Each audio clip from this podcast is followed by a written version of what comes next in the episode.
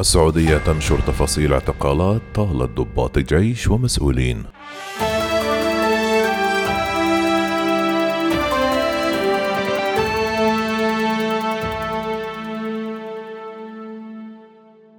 نشرت السلطة السعودية تفاصيل احتجاز ضباط بالجيش والشرطة ودبلوماسيين ومسؤولين إداريين وماليين بالمملكة العربية السعودية على خلفية التحقيق في قضايا جنائية خلال الفترة الماضية حسب ما ذكر بيان لهيئة نزاهة لمكافحة الفساد صدر ليلة الخميس الجمعة.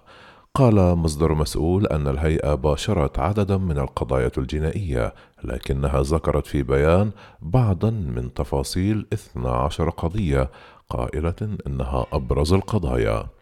في مارس الماضي أعلنت المملكة العربية السعودية احتجاز 298 من المسؤولين الحكوميين بتهم تتضمن الرشوة واستغلال النفوذ وتبديد المال العام وقال أن محققين سيوجهون إليهم اتهامات. بحسب بيان سابق للهيئة فقد حصل المتهمون على مبالغ وصلت قيمتها إلى نحو 101 مليون دولار.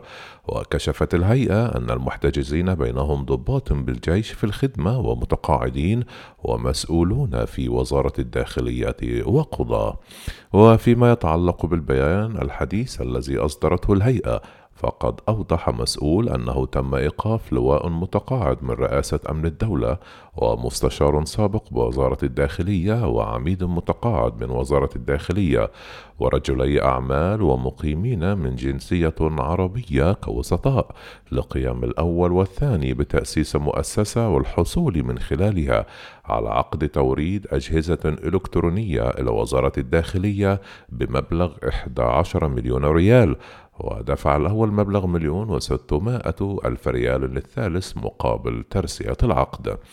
وحصل الأول على مبلغ سبعة ملايين ريال مقابل ترسية عقد توريد على إحدى الشركات بمبلغ ثلاثة وعشرون مليونا وأربعمائة وخمسة وثمانين ألف ريال. والاتفاق مع رجل أعمال آخر بالحصول على نسبة من أرباح عقود توريد خاصة بشركته مقابل ترسيتها لدى رئاسة أمن الدولة وهذا ما سمي القضية رقم واحد. وتتعلق القضية الثانية بإيقاف مدير عام الشؤون المالية والإدارية بهيئة الهلال الأحمر السعودي سابقا ورجل الأعمال لقيام الأول بشراء عقار بقيمة ثمانية ملايين وستمائة وتسعة وثلاثين ألف ومائة ريال.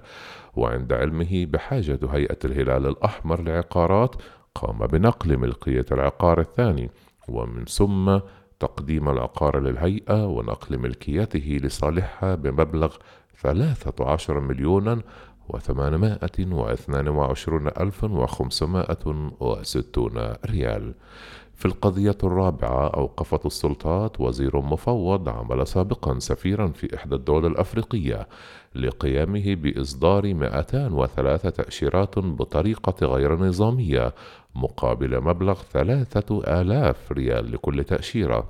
وقد بلغ إجمالي ما تحصل عليه خلال سنة مبلغ ستمائة وتسعة وستة ألف ريال.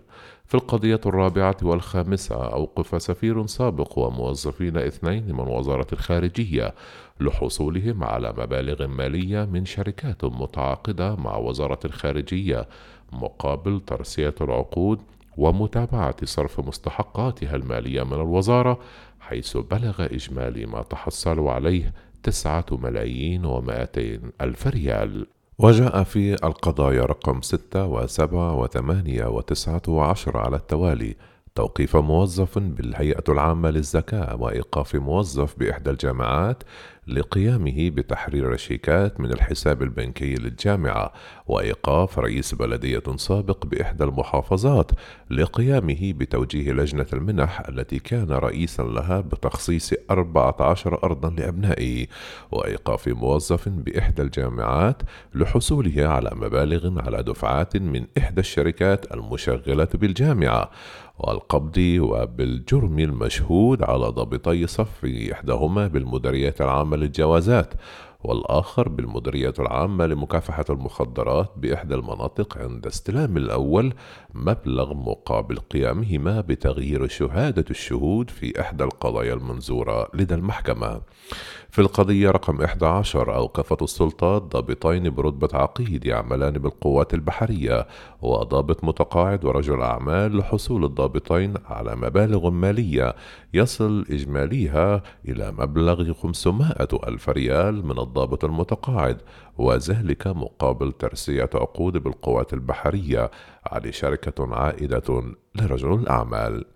وتزامن بيان هيئة الرقابة ومكافحة الفساد مع تصدر هاشتاج لا تهاون مع الفاسدين موقع تويتر في السعودية.